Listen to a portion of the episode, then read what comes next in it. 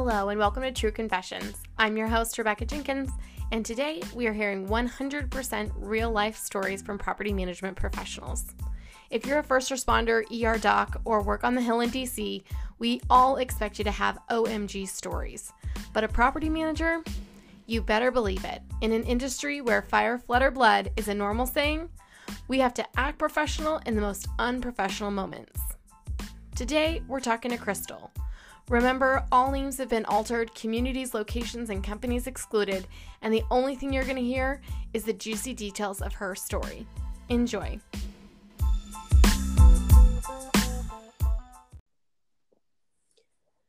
Hi, Crystal. Welcome to the podcast. I'm so excited to have you. Thank you. I'm excited to be here. Well, let me just refresh for all the listeners. We always start with our hopefully most shocking story first. And then um, can you end us on a high note, either very funny or kind of heartwarming? Does that sound like okay to that you? sounds great. Yes. Perfect. Okay. What is your most shocking story? So I've been in property management for 20 years. And so this was um, probably, I guess, 14 years in the business. And I was working as a senior property manager overseeing three separate communities. One of them was a new purchase. So it was brand new property that, you know, we purchased. We go in there and a very, I guess you could say, notorious person was living in the apartment community at that point in time. And this person was wanted by a South American government in the conjunction, I guess, of a murder that took place. He was a he was a person of interest in this murder. Oh my goodness. Yes, and the murder of the the person who was murdered was a member of a notorious uh, mafia family. So it was a I guess kind of a shock when you see someone's name and you're like, oh my gosh, I know who that is. And being in the business, we can't release any kind of private information. Um, had a few interactions with this individual. He was extremely odd, just very, very paranoid, really off the wall. I mean, he had um, these street bikers as bodyguards that like half lived in his apartment. Keep an eye on him. Um, and he had these two big pit, pit bulls. so it was Gosh. yes, very strange. Quite intimidating. It was very intimidating, yes. Um, and the the street bikers were constantly armed. They constantly had guns on them, and they made it very visible. So this individual um, was beyond paranoid for whatever reason um, i as the senior property manager i wasn't on site often we had one on site associate since it was such a small community and this individual seems to think that my coworker attempted to kill him with the family of this mafia murder victim and went on this complete tangent. He threatened to have everyone killed. He was going to off you know, my coworker. Um, it was so severe, and the, the threats were so so crazy in the fact that he did have this notorious background. Um, my company acted very quickly and did an emergency eviction. So um, he was evicted within 24 hours, and we had a protective order put on my coworker, and he no longer worked at that site and I think what was even more crazy is the aftermath. I had to have more of a presence on property since we didn't have anyone working there anymore. And my company didn't want to bring a new person in until everything had kind of blown over. Um, I had media, we had the FBI, we also had some of these mafia people showing up trying to get, like, where did he go? What's his address? Do you know what happened to him? Because he just took off. He fell off of the face of the planet once the um, eviction went through and his name and address were public. He, I, I don't know where he ended up going, but he left. He left the state and you know hid somewhere else. And the just amount of unscrupulous characters that came around, it was comical. I felt like I was in a a mobster movie. Oh my goodness, were you ever fearful for your own safety? You know, I I my name was never brought up in any of the threats and um, my company did hire a 24 hour guard to stay at the property. So when i was there i did have an armed guard um, with me the entire time. They walked me to my car. So i felt okay. Um, I mean, it was definitely a little nerve wracking. It it was it was kind of I don't know. It was almost a little fun because you don't exactly get to experience. You know, I'm being walked to my vehicle by an armed guard because of some mafia guy. So it's like so surreal. It so basically, surreal. he was living there very under the radar. But then once the eviction went through, all public records happened. exactly. And then everyone who was after him knew Yep. where he was. They must have had like a Google alert set or something. Oh, I'm certain. I'm certain because within, uh, I don't, I would say within four to six hours of the public record being posted, that's when all of the media and the FBI showed up. And within about 24 hours is when the um, very unscrupulous mafia characters started coming around. So, Oh my gosh, four to six hours. yes. Yeah. That's insane. Yes. It happened very quickly. Oh man.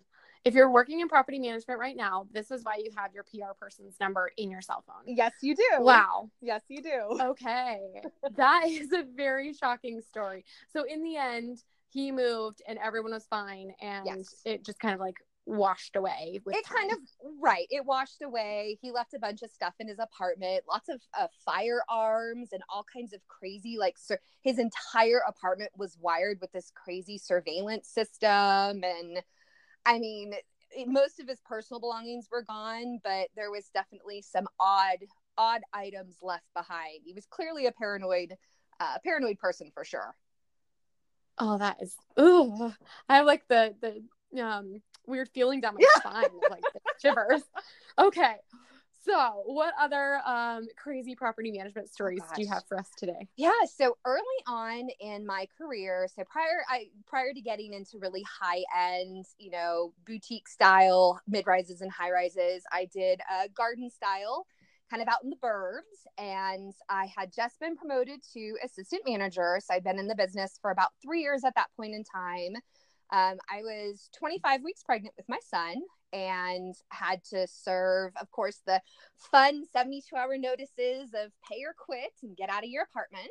And this one particular uh, gentleman was uh, constantly, was always a late payer. And we had the feeling that he was unfortunately abusing drugs. Um, that kind of came full circle when he came into the office with a wad of cash to pay his rent. And of course, here So I now am. he was I'm- probably selling drugs. Yep, yep. I'm young. I, you know, I'm pregnant, and here's this man who is clearly high out of his mind with a wad of cash, which I let him know we, you know, we can't accept cash. I'm so sorry. He proceeded to throw the cash at me and like bills flying, floating all over the place. And when I still, I said, you know, sir, you're going to need to pick that up. We cannot accept cash. He grabbed me and he slammed me against the wall and punched a hole in the wall right next to my head.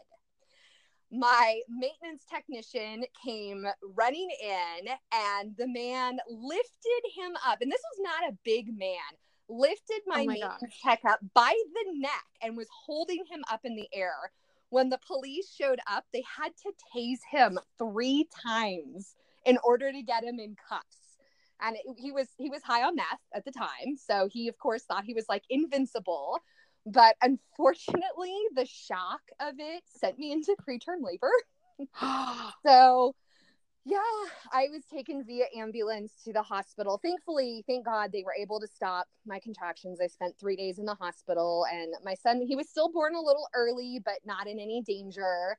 Um it was just you know who does that to a young That's terrifying. woman? Yes it was it was pretty scary Someone who's on meth and out of their mind. exactly and if you just- ever had interactions with him when he was sober he was a very nice person so it's just really sad that drugs can you know do this to good people Oh my goodness. Is your maintenance guy, was he um okay after it or did he also have to go to the hospital? he had to go to the hospital um because he did have some minor asphyxia he had some bruising on his um is uh i guess his esophagus and his vocal cords so he i think he missed a couple days of work so his vocal cords could heal and he when he came back he did have a very bruised neck but he was okay Wow. Yeah. All right, that's another immediate eviction for you. yes, it, that's exactly what happened that time. Um, we also Wow. had, yes, a kind of a similar situation at a very high end community that I worked at. It was same thing with having to serve a notice to, you know, pay or quit. And this gentleman who was much young, millennial age, I guess you could say, a very entitled. Um, we didn't accept credit cards. Uh, this was before the you know time when you could pay rent with a credit card, and he kept insisting, "I have the money, you know, just put it on my credit card." Once I instructed him, you know, fortunately we we, we don't accept credit cards. We have no way of, of taking funds from your card. He hawked a giant loogie right in my face, and it got in my mouth. Ew! That oh was my gosh! It was the grossest I've had. Being assaulted was bad, but that was like, it was so nasty. I can't even. Oh, Yeah. Oh my gosh! Yeah, and, and this is this person is paying, you know, twenty five hundred dollars a month for a one bedroom apartment. So you don't expect What that type of clientele punk. to act that way. exactly. Yes. Oh, Total punk. what a punk! Oh, that's Yes. so gross. Yes. Ew. and again more Oh. along the same lines of being entitled. You know we work in these high-end apartment communities and people expect for us to cater to them. And to a certain degree obviously we want to give our residents the best customer service. We want to be there for them. Um, a, a community that i was working at which was high end but not high end enough to have like a concierge.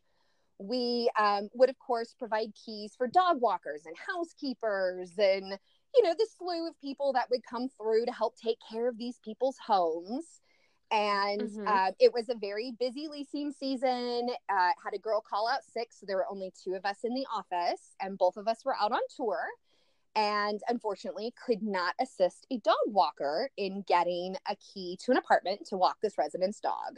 That ensued into a 25 minute phone conversation with the resident who was on his lunch break at a gym couldn't couldn't take the time to come home and walk his dog but he insisted that we pay the dog walker her fee for not being able to provide keys and that anytime we were not in the office we should have the office phone forwarded to our personal cell phones Yeah, that's ridiculous. It's like that's That's not when you say, "Great, but we live in the real world, and that's not going to That's happen." not So, what gonna else can I help you with? exactly. Oh and my he, he ended up, you know, being I gave him the number to emergency maintenance. And should the rare circumstance happen that your dog walker shows up when we're out on tour, you can call emergency maintenance and they will assist with the key.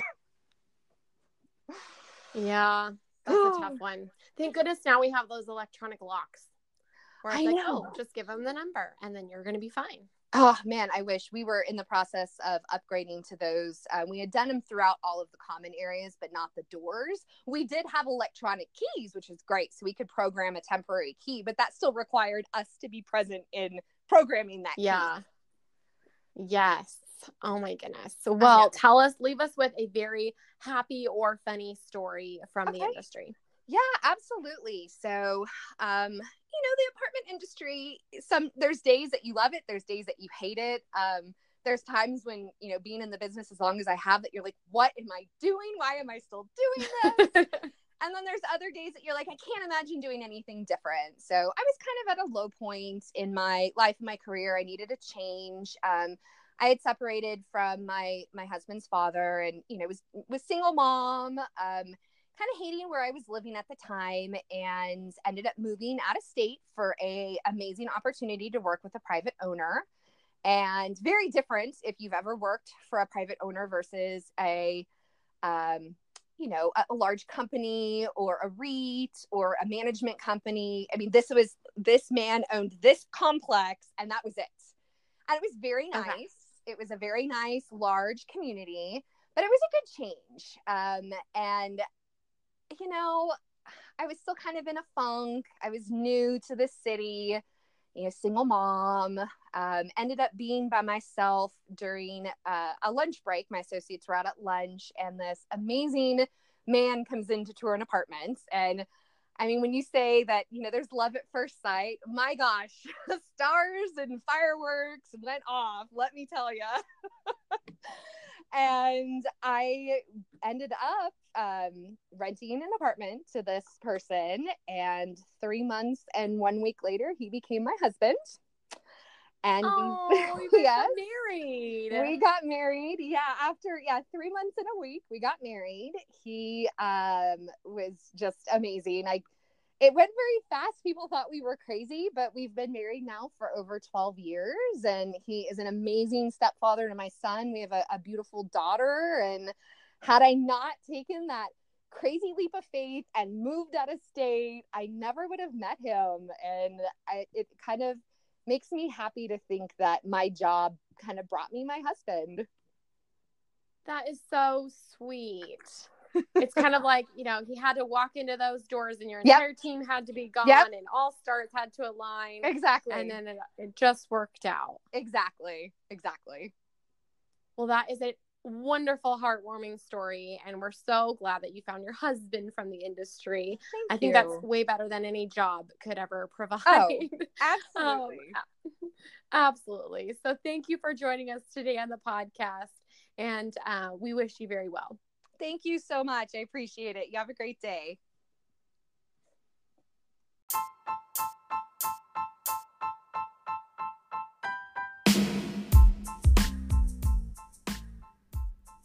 Do you have your own outlandish property management stories? If so, I want to hear them. Please visit me at multifamilytrainer.com and submit a contact form. I'll personally reach out and get you scheduled to be featured on an upcoming podcast. Well, that does it for episode number four of True Confessions Property Management. If you like what you heard, be sure to subscribe and leave a review. Till next time, I'm Rebecca Jenkins, the multifamily trainer, signing off. Have a wonderful week.